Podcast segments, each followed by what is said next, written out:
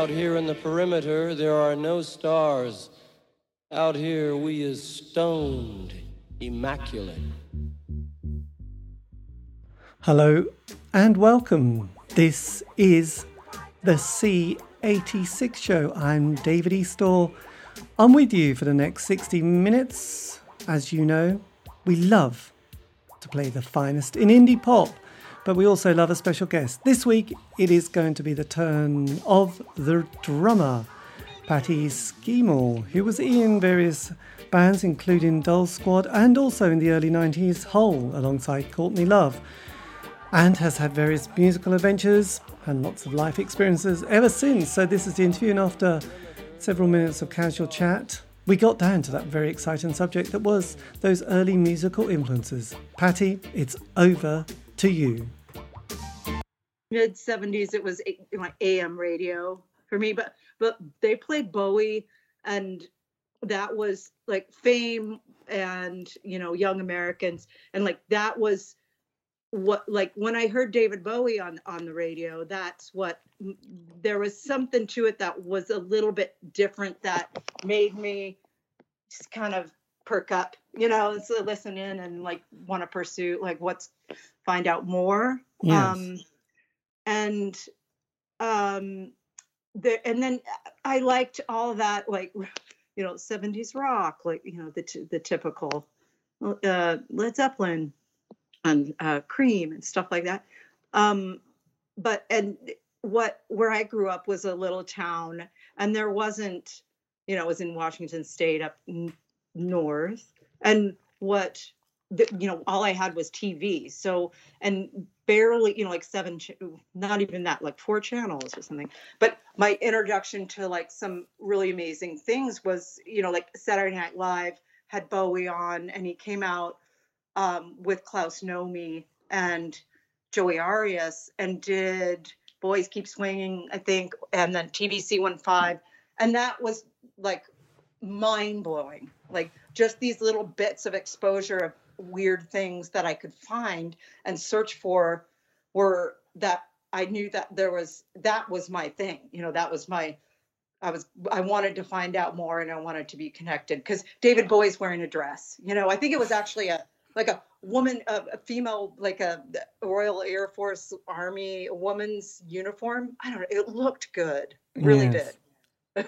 I know. So that was just a moment in time that you know there was like a few of those kind of moments where because I knew I was gay, you know, and and that was the other thing. Um, I just felt different, and when and I and music that um, artists that were like David Bowie, I felt connected to. Like, oh, he's that's my those are my people. Yes. Well, I can remember the boys keep swinging because I remember at the end, I think he he pulls his arm wrist across his face and blurs his his um, lipstick. And I, I, Yeah. I, think I don't know if he'd done that on every performance, but he did it on Top of the Pops, and I remember being like, Uh-huh. interesting. But I, it was it was it was that uh, it was that I I have to say I was probably about ten and, and was a bit obsessed with my mother's. Um, yeah, she had one of those kind of makeup table things that you'd sort of play Uh-huh. with, and like these little powder things. And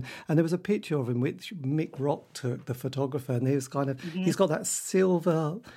Um, he's got that silver circle in his forehead. I know it, yeah. Christ, that was so sexy.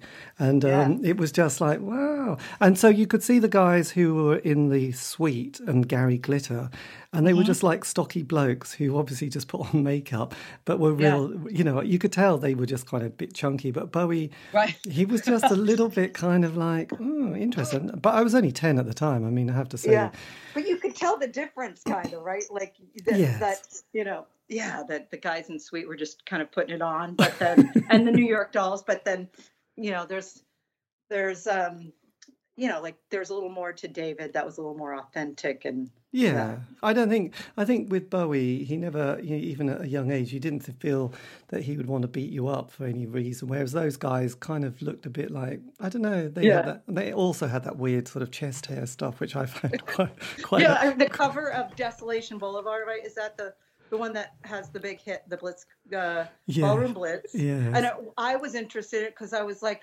there's a redheaded guy in here, and I like always felt weird as a redhead. But there was one guy in Sweet that had red hair, and I was like, oh, well, I guess it's kind of cool, but not, you know, I just felt awkward and weird.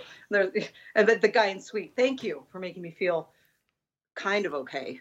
Yes, vaguely. yeah. I know that's tricky. Yeah. So, when did you start sort of thinking? Because I never made that transition to actually wanting to play music. I just wanted to listen to it. So, when did you start feeling the urge or the kind mm-hmm. of the moment that you thought, "I'm going to go for the drums"? Yeah, I I felt um, always in, into music all the time, and and um, I wanted to play yeah I, w- I always wanted to play sports like with but play on boys teams you know and i couldn't. So um one there was a, a, band that came through like my school for a performance and there was a girl drummer a lady and um i was immediately drawn to that like that is a she's sitting down and she's doing um she's hitting the drums and it's really powerful and it's uh, not i don't i've never seen a woman play like and so i was drawn to that. And they couldn't tell me when i wanted to play drums. Well you can't because you know it wasn't like sports where they said you can't. So yeah um so it was it was um i was drawn to it because it was a, an aggressive guy thing as far as i'd seen so far. And then from there um just you know, getting my first drum kit and playing along to, you know, just the radio and stuff. And then discovering Girlschool and, you know, the Go Go's and yeah. And, I know. And then I know. So the, the, more women yeah, but it's interesting because in that time, we, we, you know, I know it's a bit of a cliche, but it was like the Suzi Quatro moment, wasn't there, as well in the seventies? Uh-huh. I know she wasn't yeah, a drummer, but but but um, the closest yeah. I'd been was Karen Carpenter, really. Yeah, yeah, yeah. That such such a, a sweet voice, and um, such a when you see that like all that footage of her playing drums and um, she was so she was delicate and it was it, they were, she was amazing, but also um, it, it was just it was pretty and nice and it fit the Carpenters, you know. Yeah. So you know you could be a lady and play the drums, but I didn't want to, you know. No. Like Absolutely. But then, um, but interesting yeah. enough, the, the Carpenters, and I, I, sort of my parents. I think when they they were getting married, they had to sell everything, like their record player and records, to get some cash together. And then they bought, you know, in the sort of probably early seventies, they bought a record player and a few records. And one of them was was one of these things called Top of the Poppers sing the Carpenters. They there was these kind of cover bands doing Top of the Pops numbers. It was quite a weird collection, which has become a bit of a cult item. But I listened mm-hmm. to that Top of the Poppers sing the Carpenters, thinking it was the Carpenters when I was 10. And, um, right. but then I realized, because I loved those lyrics, and then I kind of thought, you know, 20 years later, no wonder I loved Joy Division and the Smiths, because it was so depressing. Uh huh. You know, those yeah. I say goodbye to love. No one ever seemed to care if I live or die. I thinking I was 10 you know, I was I was listening to those songs, and then you know Morrissey and Ian Anders, uh, Ian Curtis comes along, and you think, oh my god, uh-huh. no wonder. I know I would listen to that too, and and and just you know be alone in my room, and you know, and and think, uh, you know, and feel the same. You know, I, that's how I feel too. Yes, Morrissey. I know. Yeah. Rainy days and yeah. Mondays was just kind of amazing. So so during so as we truck into the eighties now. Yeah in this country, uh, you know, during the early 80s, you know, things got quite divided. And, and also simplistically, there was the punk period and there was post punk and then it was an indie mm-hmm. scene. But in the in the mainstream, you had that Trevor Horn sound with, you know, mm-hmm. like Duran Duran, Spandau Ballet, yeah. the, the, smooth sound of Sade. But then on the other side, you right. had all this jangly pop stuff going on. Yeah. That was like the Smiths and, and the June Brides and the Go Betweens. Right. And then, you know, like, you know, then slowly you started getting those more noise bands like Sonic Youth and Big Black and yeah. Buttholes. So what right. were you what were you listening to in the kind of eighties yeah. period? In the in the eighties, it was I, all all types of music, but mostly I, I loved some new wave, but I I, I didn't really talk about it. but I um I was really into you know like uh, Simple Minds and uh, Echo and the Bunnymen, and I I liked hardcore too. You know, like our our West Coast SoCal hardcore like Black Flag and that that kind of stuff, and that's when I started playing in bands. But where I what I loved was, you know, the early shoegaze stuff. Like even um, like I found I went to a, a record store and I was like, I'd go through and look at the compilations because that way I could kind of find out about new bands. And I found this C86 record, the the gold, uh, it's gold, you know, the first. Yes. Uh, it's an NME comp, the one. Yeah. I guess from um, 86. And I got that record, and on it was McCarthy, which started me on a whole crazy journey of finding anything McCarthy related. And then, you know, um, all, and then there was that other compilation called, was it Factory? Yeah. That had, uh, or something, Pink Flag, some, and it, it had McCarthy was on it. And um, so I dove into that. And that, I loved that pop jangle, but that there was sort of like a fuzzy sheen over it. And then, you know, My Bloody Valentine, but that first My Bloody Valentine record doesn't even sound like My Bloody Valentine. Yeah. You know the one? Yes, yes. I, I remember sort of getting a 12 inch of that. And it was, Yeah. I, I think it was on, oh God, it could have been on Lazy Records, but I might be wrong. Um, yeah. So look, I'm, I'm slightly, I'm really impressed that you got the cassette or the album of the C86. Yes, the album. So you Yeah. got the vinyl. So Yeah. so were you kind of was because in the UK we had something like the gatekeepers. You know, we had people who were Mm-hmm. quite important, or certainly like the music press. You had the NME, Melody Maker, and Sounds, which were like they had huge circulations. And then we had a DJ called John Peel who played Right. I know. We did Peel sessions. a lot Yeah. of very i mean and and so you could be quite an indie band or just a making an odd sound and a john peel session or john peel play would get you quite a sort of dedicated following or or base and then you get a john peel session and then that gave you another sort of a, a sort of a leg up the ladder or something like that. Um, but Right. but but the NME's kind of they they used to do these kind of uh, seven inch singles and then cassettes as well. So the NME's kind of C86 became probably their best known one, even though at the time they thought, well, this this is going to be probably selling about five thousand. It did much better. Still not huge, Uh-huh. but so so were you? So how did you manage? I mean, were you kind of aware of what was going on in the UK? You must have been actually. Well, I always thought it was cooler than what was going on here, always. Like what's going on there is so that was, you know, always looking at the imports. Um and a lot all my favorite bands for you know, were British, but um the I remember on that that C86, remember the Fuzzbox song? Oh my God, we loved it. We've got a first Oh. box and we've got to use it. I think it was console Yeah. console me. Oh, that's yes. I think and then um the, I know that the McCarthy song was called Celestial City, I think. Celestial City. Right. Indeed, it was. Yeah. Well, and then that like from it was so it, talking about having a musical journey it started at you know there was many different you know journeys of you know certain types of music but for in this specific situation it was finding this record looking at all these bands and then having that world open up. So starting with mccarthy you know and then going who is this? Where are they from?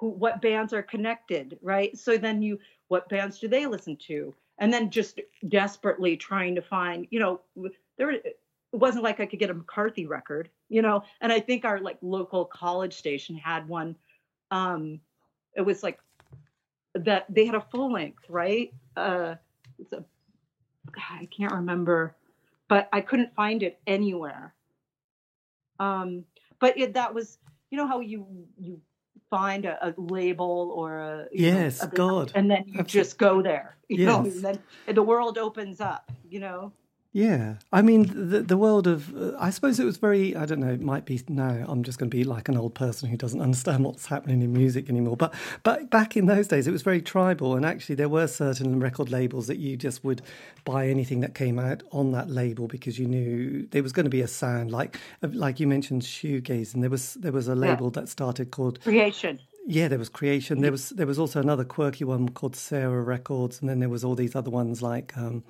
the Pink label and the Fifty Third and Third. Yeah, Records. that was the pink label had the other compilation with McCarthy on it, I think. Yeah. Oh, that's right. that yes. compilation is amazing. It is, yes, because they had McCarthy was their main band as well as the June Brides and Oh, various, right. um, various other bands. So yes, so so we indie kids. But it's interesting what you said about looking across the pond and and thinking Uh-huh. everything because we did the same. Because you know, I mean, we even if you didn't really want to like Lydia Lunch, you liked Lydia Lunch if you were in the UK because you just thought she was cool and you thought Uh-huh. her, her poetry was amazing. But you you know, but we weren't you know. But if she came from Norwich, we'd have gone, no, that's rubbish. But I think Uh-huh. there, there was something about tracking somebody down the other side of a, the pond or whatever, Uh-huh. um, and thinking, yeah, I've just discovered some amazing poet, and she looks fantastic in black. And um, yeah, so I think there is that element of enjoying, you know, when you're young, exploring and finding something quite obscure and thinking, I've discovered a new world. Right. That's Yeah. my that's one of my theories. I don't know. I might be wrong. But but I'm really I mean your your your memory for indie pop, which is incredibly quite obscure, you know, not many people could I could have that conversation with many people in the world. So I'm I'm sort of yes, I'm really impressed because because Oh, sometimes when because when you um when one hears I don't know Brandon Flowers from the Killers, he always mentions indie indie pop, but then he mentions the most obvious bands like the Cure and the Smiths and Pixies. Joy Oh, the yeah, Joy Division, you know, and you think, yeah, I mean that's that's good, but that's not McCarthy, and we've got a fuzz box and we're going to use it, and Right. Stump and and uh, Bogshed. Oh, and then of That Petrol Emotion. God, we loved oh. Steve Mack, didn't we? Right. And then uh, Steve Mack moved to Seattle. I think it was showing up around Seattle. I'd see him. Yes, and I think he's he's probably still there. 'cause, yeah, I did I did an interview. Yes, because he was with the members of um, the Undertones. So as you were going through the eighties, because because a lot of people, especially in the early eighties, there was a lot of unemployment, and, and un- unemployment was quite easy to claim when you're young in the eighties. So so a lot of people did two or three years, and they formed bands and they created a sound which was quite quirky and interesting. And John Peel would say, "Oh, we'll give that a play," and then they got a John Peel session. So they at least got an album from those years. What was it like in in sort of America during that time? Yeah. We, well, it was, um, it was you know, Reagan, Ronald Reagan. So uh, it, for, for art and underground, it was, I remember it being, plus being a teenager and into, um, you know, I'd be in the hard, doing hardcore, um, being in hardcore bands and then having lyrics about, you know, but we were kids so you know it was like our our rebellion was like at our history teacher you know at school or something ridiculous. But um and then trying to you know my introduction to politics was through hardcore and through punk. So um discovering um the political bands you know like or, or what what is minor threat talking about? And um listening and sort of do trying to figure out what was going on in the world and what these people were doing and what they were saying in their music so that um, and then getting conscious and getting politically conscious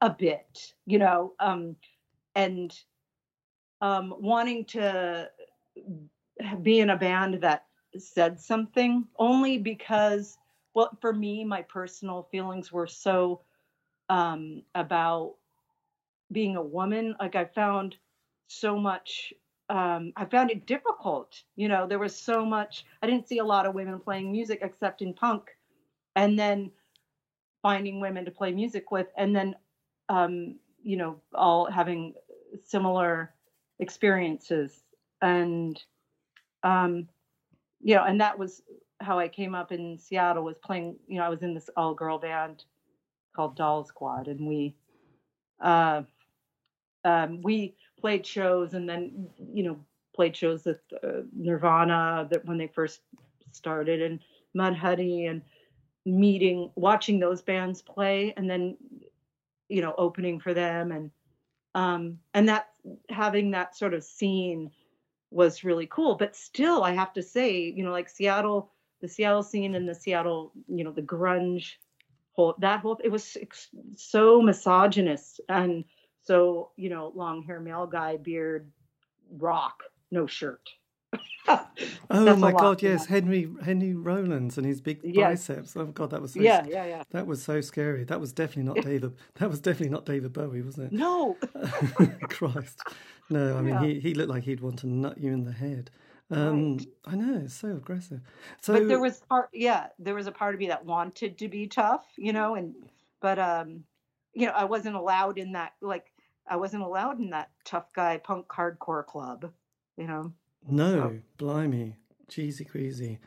Yes, because um, because it was around that time. I mean, the interesting thing with punk is that looking back on it, and and it was a bit scary. The other night there was Top of the Pops had their punk special with all these bands, and actually they just looked like real blokes who just happened to be in a rock band at the time, and suddenly were in a punk band because you know, and they didn't really have that much subtlety. And I thought, you know, watching Sham '69 sounded quite you know, laddish really. Um, but the, the indie scene, it was suddenly very sort of every people weren't going to suddenly stop getting beaten up because we were all sort of very fey people who were a bit skinny and a bit um, sort of feared pain really. Um, so you know, I suppose you know, though Morrissey's become a bit odd. He was, you know, the the lyrics of the Smiths were fantastic, and and then you got a lot of, I suppose, a lot of bands who, you know, like you had the Marine Girls, and then you had all these other bands on Sarah Records, um, like um, yes, the Field Mice and Amelia Fletcher, Right. who was in various bands. So suddenly it wasn't a very macho scene, and and everyone had a little bit more of an, yeah, it was just a lot softer. There was a lot, and like you said, on the gender politics front, there were a lot more women in it, and it didn't really, you didn't have to sort of put one foot on the amp or whatever it was, and do some weird guitar lick. You could just kind of, Uh-huh. yeah, it it just took away all that macho behavior, which was a huge relief.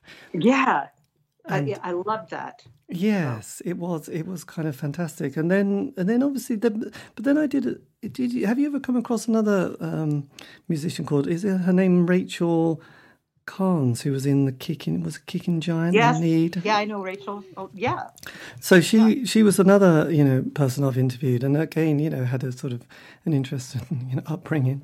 I think her parents were quite quite religious. Yeah. they had to they had to pray for her sort of you know going to some music class. Um, but but uh, yes, so what what I found quite interesting with in, in the um, say the eighties and especially indie pop but like the Smiths, I, I kind of put it down. There's a five year narrative really, where which is kind of basically the five years of the Smiths from '83 to '87. Then the music scene changed because ecstasy suddenly appeared, and suddenly the dance scene appeared with uh-huh. with like the Stone Roses and the Happy Yeah. Mondays and Primal Scream and the Soup Dragon. So a lot of those bands that had been playing just thought, actually, we're not going to. We've had five years in the music business. We've kind of fallen out with each other. We've made no money, and now the music scene has changed, and we're we're playing our jingly jangly sound, and suddenly everyone wants a ravey sound, and, and frankly, we're going to go and give it up now. And and uh-huh. then and that that scene happened, and then you had the Seattle grunge scene, which came along, and I remember. John Peel playing Sub Pop 100, that compilation. And that, mm-hmm. that was like, wow. And before that, we'd had Husker Du, which was probably my fa- one of Yeah. my favourite bands of the 80s as well. So it was kind of an interesting scene. So when when you started developing that that kind of sound for the, the, the first, yeah, your early 90s and Hole, did that sort of come together quite quickly or quite easily? from in that that sound in seattle or is it Yeah, Did- and, and well, you're the band, I suppose. oh yeah um Hole specifically Yeah. or, well yeah um it it was um when i got in when i joined Hole. i was well right before it i was in a band called sybil and we sort of had that um sort of a bit of a jangly pop but with some heavy we were kind of a mix of those the heavy and the jangle together and um and so we opened when Hole came through Seattle. We opened for Hole, and I remember, um, you know, watching the show and, and thinking it was, you know, ama- great. Uh, and then didn't hear about Hole until they had a Sub Pop single, and then um, I was called because uh, Courtney needed a drummer through Dylan Carlson, and from Earth. And so when I started playing, it was I really liked what Carolyn, their old drummer, was doing. It was really like they were really that Pretty on the Inside is such an amazing record for its sort of um, just power and noise and um, it's a, just a cool art record, you know. And uh, the lyrics are amazing, and what Eric is, is, becoming as a guitarist and uh, is doing is amazing. Um, so it was cool to sort of learn that stuff. That was, um, but they were kind of moving into this more, a little bit more refined. So with uh, instead of just sort of that loose, sort of like wide open um I don't know if I'm describing it okay, noise, you know, yes, type of songwriting. So when I joined the band, I brought in maybe a little bit more dynamics to the songs and uh, kind of reined it in a bit, but with, you know, sort of that quiet, loud Pixies idea of songwriting. Um, and, um, but Courtney and I connected in a way because she was from Portland, which you know in Northwest, we had a lot of similar, um, you know, similar tastes in music, and she was into not just. Uh, she was into some really cool obscure bands. You know, we also shared the our you know taste in like uh, Echo and the Bunnymen and Wire and those bands. So um, and that's what we wanted to bring into Hole a little bit more of that kind of those things and um, kind of blend it together. Yes. Um, I don't know if I answered your question. Yes, no, no, you yeah. did. Because it was interesting because Courtney, there's just been a book out by Dave Haslam about her eight months in Liverpool where she hung out with Julian Cope and also um, Paul from the Wild Swans. So obviously that right. was that was quite a um, yes, that was very kind of indie pop really, wasn't it? It wasn't really about sort of massive feedback or anything like that. Yeah, and she, she yeah, we would share that sort of yeah, I like you know whatever indie pop that, eh, but also we would both you know maybe have our guilty pleasures band.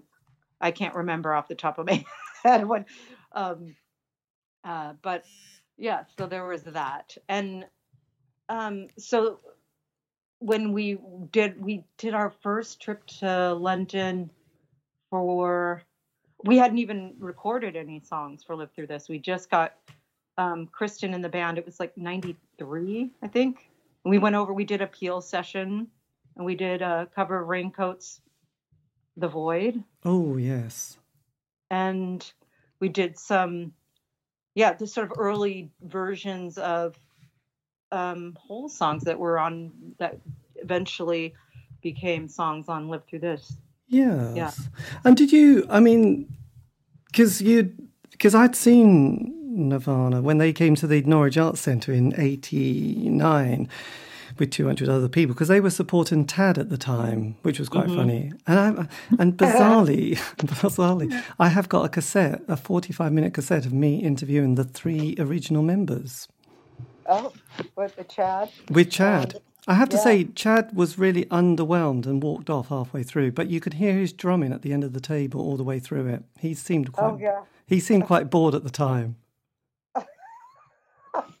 just so not into it. Yeah. he was so not into it, and they just said, oh, "Don't worry about him. He doesn't really, you know, he's not really into this." Um, so that was fair enough, actually. Anyway, he was quite sweet. Were you were you quite close? Were you ever? Because it was that thing that you might have replaced him on drums. Oh yeah.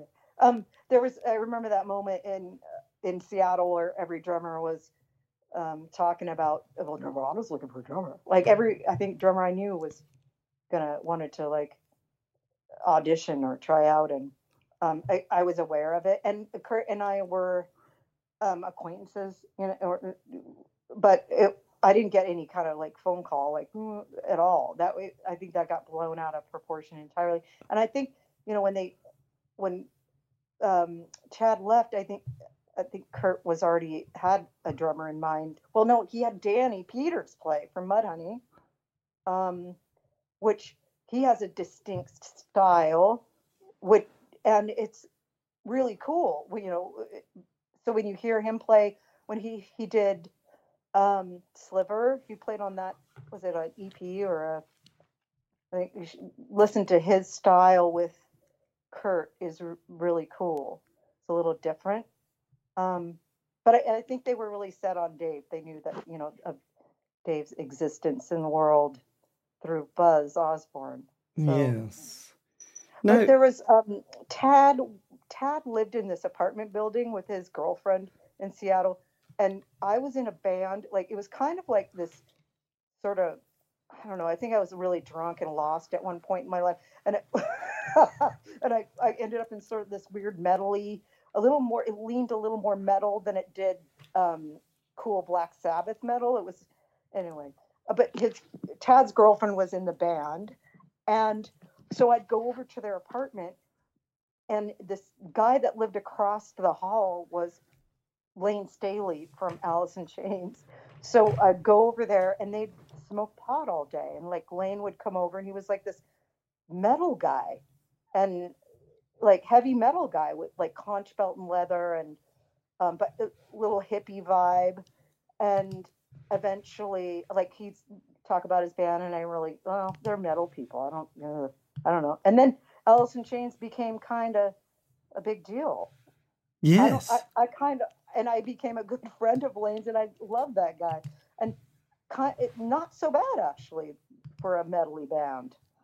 I know. Alice in Chains. There was that film called, I think there was a film that came out in the 90s called Clerk by, is it Kevin Smith? And it seemed to have a very good soundtrack on it. And we all sort of, we all hunted down all those bands that were on it. So um, I think Alice in Chains was, Alice in Chains was one of those bands actually. Yeah. Yes. It's a funny one, really. But look, so can, what was your memory? Because you did a Maida Vale studio session with John, you know, for the John Peel Uh-huh. show. Can you remember much about that?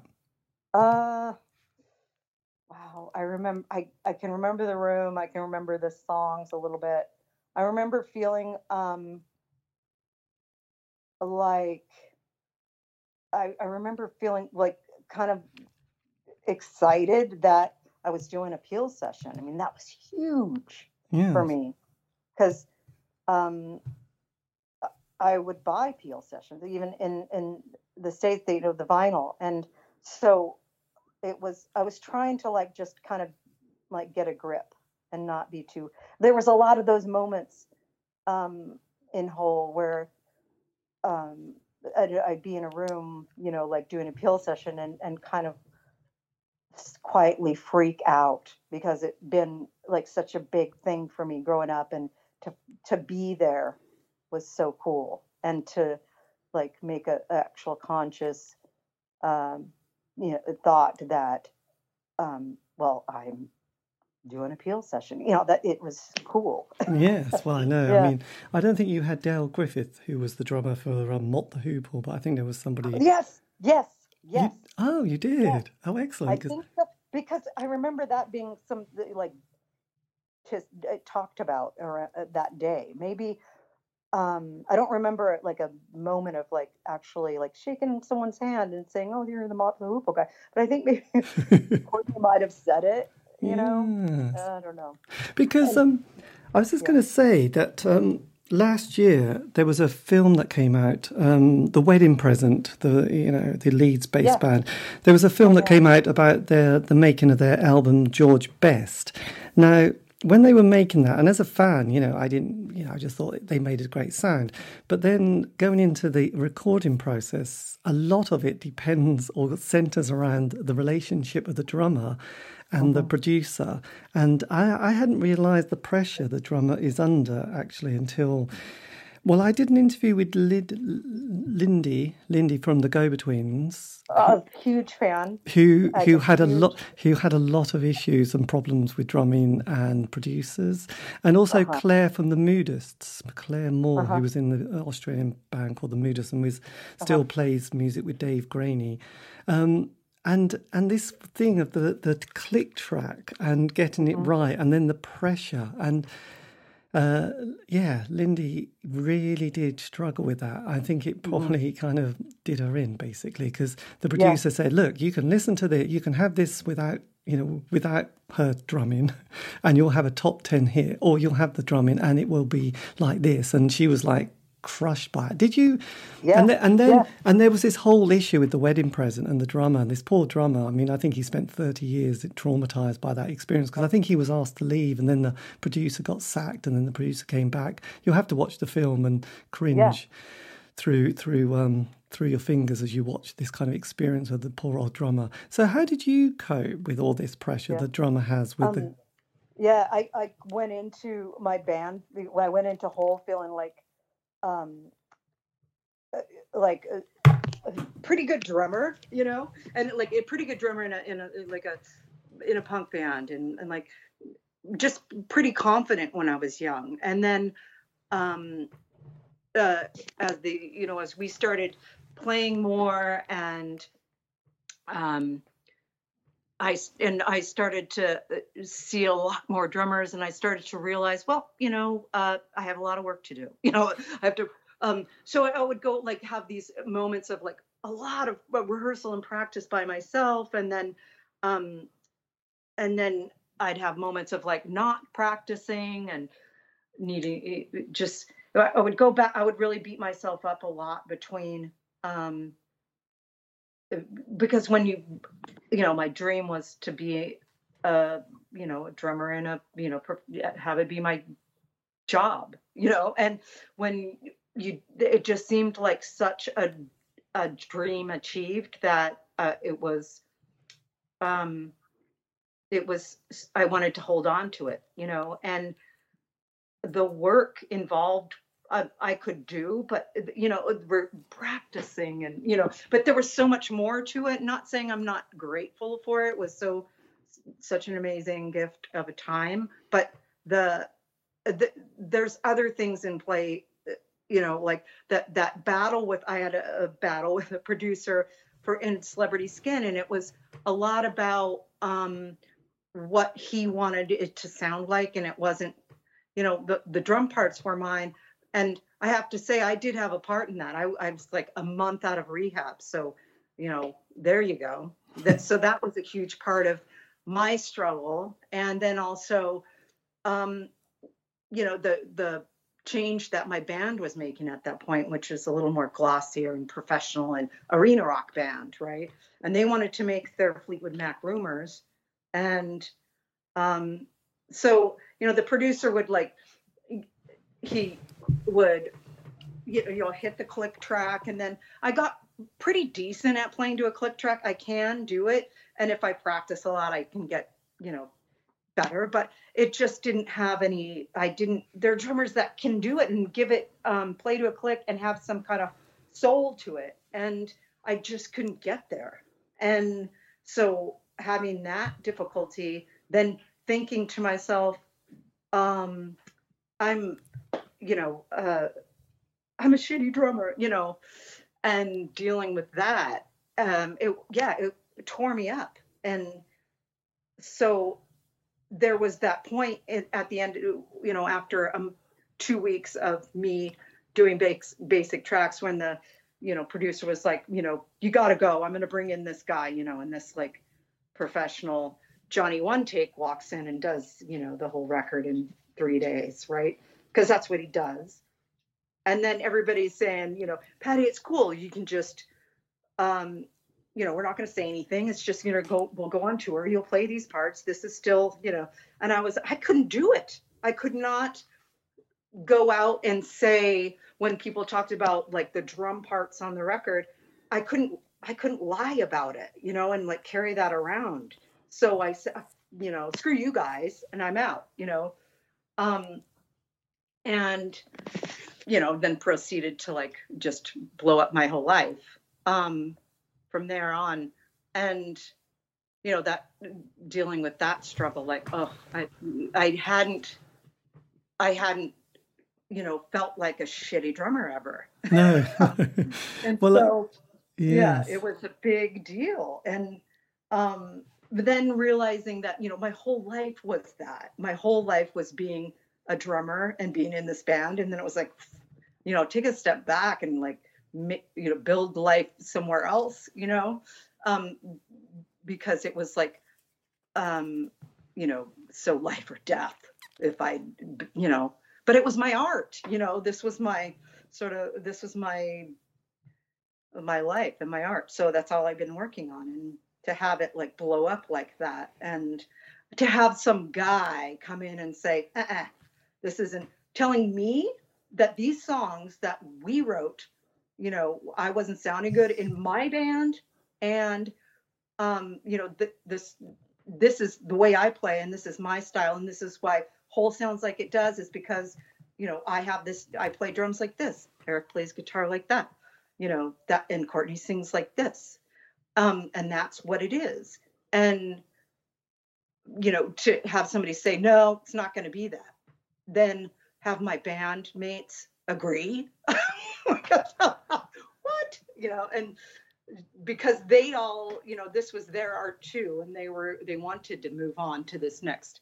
And if it took um you know having you know joe you know metal hair guy come in and do the parts they were cool with that you know which since then they've all like been like you know we shouldn't have done it you know but you know i shouldn't have um, spent you know six months in rehab either and, and not been prepared so everybody has a part in it yes you know? so, it, i guess i guess the thing is because because i hadn't really realized the the five year narrative of most bands or most lineups, you know, they, you know, like I was saying, you know, the, the, you have like 12 months, 18 months, you know, making a bit of a sound and playing just in front of your friends and family and anybody else you can emotionally blackmail to see you. And then you get those kind of moments, can't you? Like, and like I said, you know, the John Peel play meant that, you know, because the other thing about that, which I know I keep on about, well, at least of twice anyway, but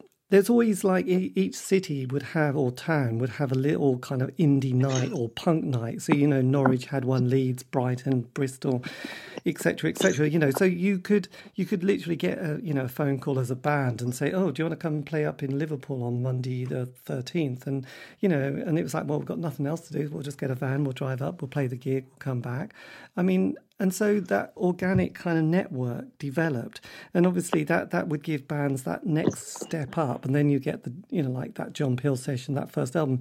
It was often around the second album that things became a bit more complicated and a bit tricky. And and what i found especially in uk bands if anybody ever goes to america they always come back and they split up quite instantly because the American touring is so horrible and i think they just also yeah. realize how much they hate each other as well so um Right. so you you know you had a 5 year period in in the band in a, in a way even though the band didn't you know in a weird way it was even worse because the band continued hmm Yeah, and then I, you know, after that, uh, when I left the band, I was, you know, i was um, um, addicted. You know, went right into my full on into my drug addiction, and then kind of pretty much spun out into the world, um, and then had to, you know, you know, rebuild.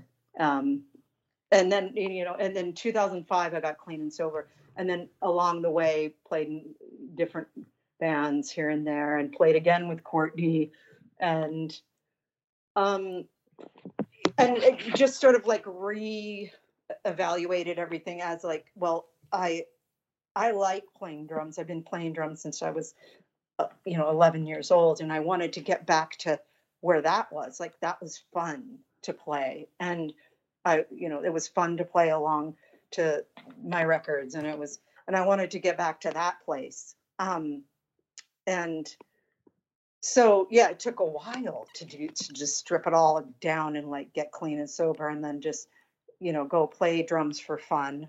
Um yeah and then it you know that it changed and i got back into you know be liking playing drums but you know there's still i gotta say there's still that like one little it used to occupy a bigger space in my head but there's still like one little corner of my brain that says, you know, that always thinks about, um, am I good? Am I, you know, like, is this right or is this wrong? How does this sound? You know, that questioning. Um, and it, so I always, i- i- there's, if I want to be a great drummer, I can be a great drummer. I can just go and, and work really hard, you know.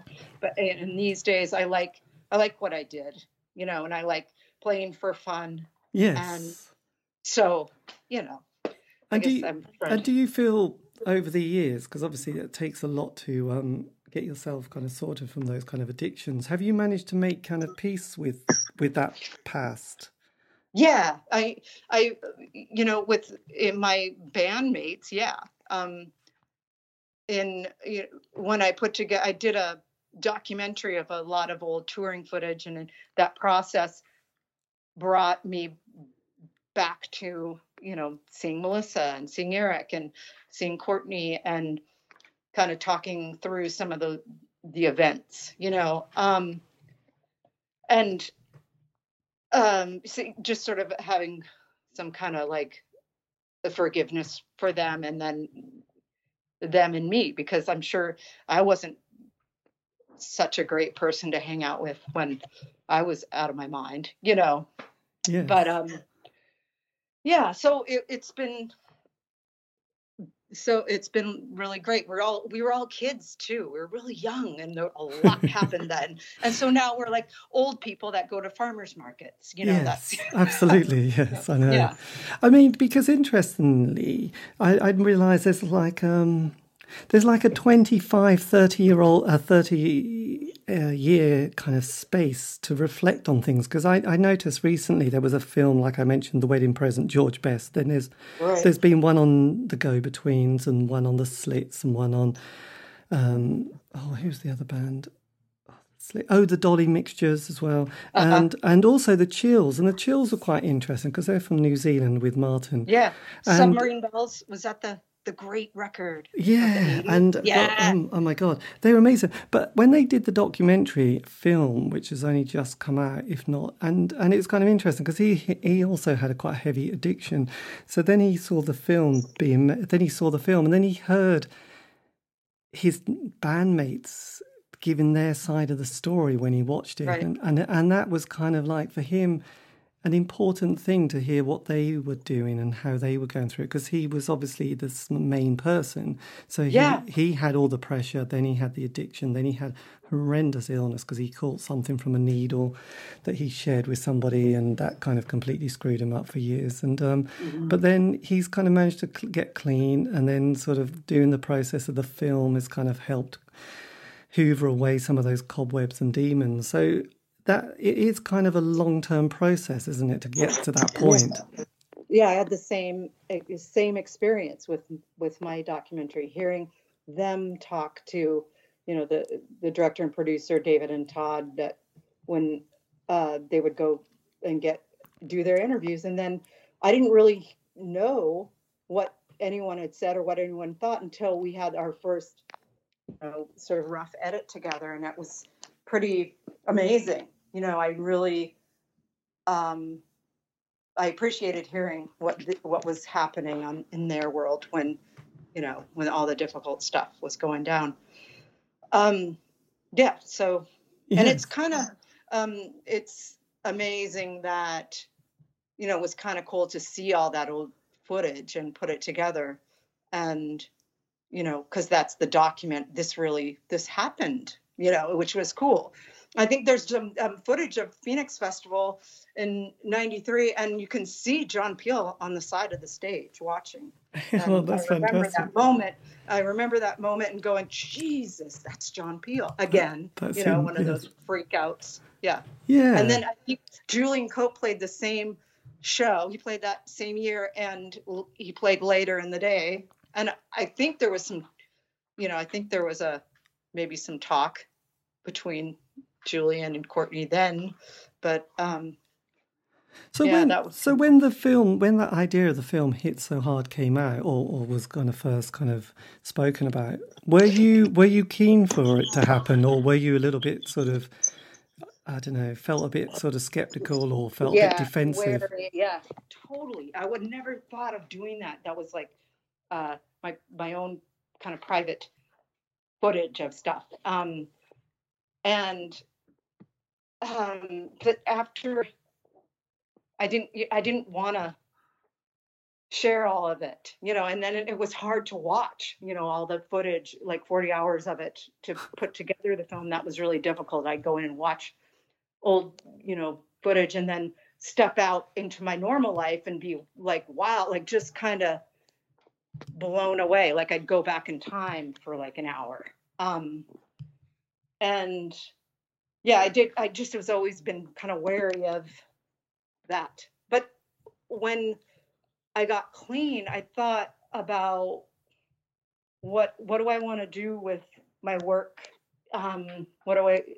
So I didn't want to. I was playing in some bands, you know, but I just I felt like it would it would be something interesting to do eventually, you know. So we did put it together, and I wanted to tell my part of my side of the story, you know, that about that my what what the great parts, and then you know, yes, celebrity skin, you know. So that was that felt I felt good to be able to tell that. Yes, and when you, and and just kind of not loud, nearly, but do you? I mean, is that the is that the kind of your kind of that period? You know, the celebrity skin is that the sort of bit, the, lowest point in in your life? Was that the bit that you kind of had that big influence that you feel like it really needed to be sorted, otherwise you were never going to be free from it? Yeah, and that was, I mean, I think that was just one more horrible event you know you when you when um it, with with addiction it's like you're going to lose everything and and like that cliche and i did you know and like my job in my band i lost it and so and then it just got there's even worse things past that so you know that wasn't the worst and then you know and then to rebuild from there but um I have to tell you, I have to be on another call at two o'clock. Oh yeah, yeah. So, so sorry. Um, yeah. So no. Just lastly, what would you yeah. what would you say to a, an eighteen year old self if you if you could have whispered something to that person, you yeah. know, when they were starting, and you thought, hey, you know, what could I have said to them? You know, what would have, you know, that you know, because your experience is quite extraordinary. Yeah, uh, this is going to sound crazy, but practice.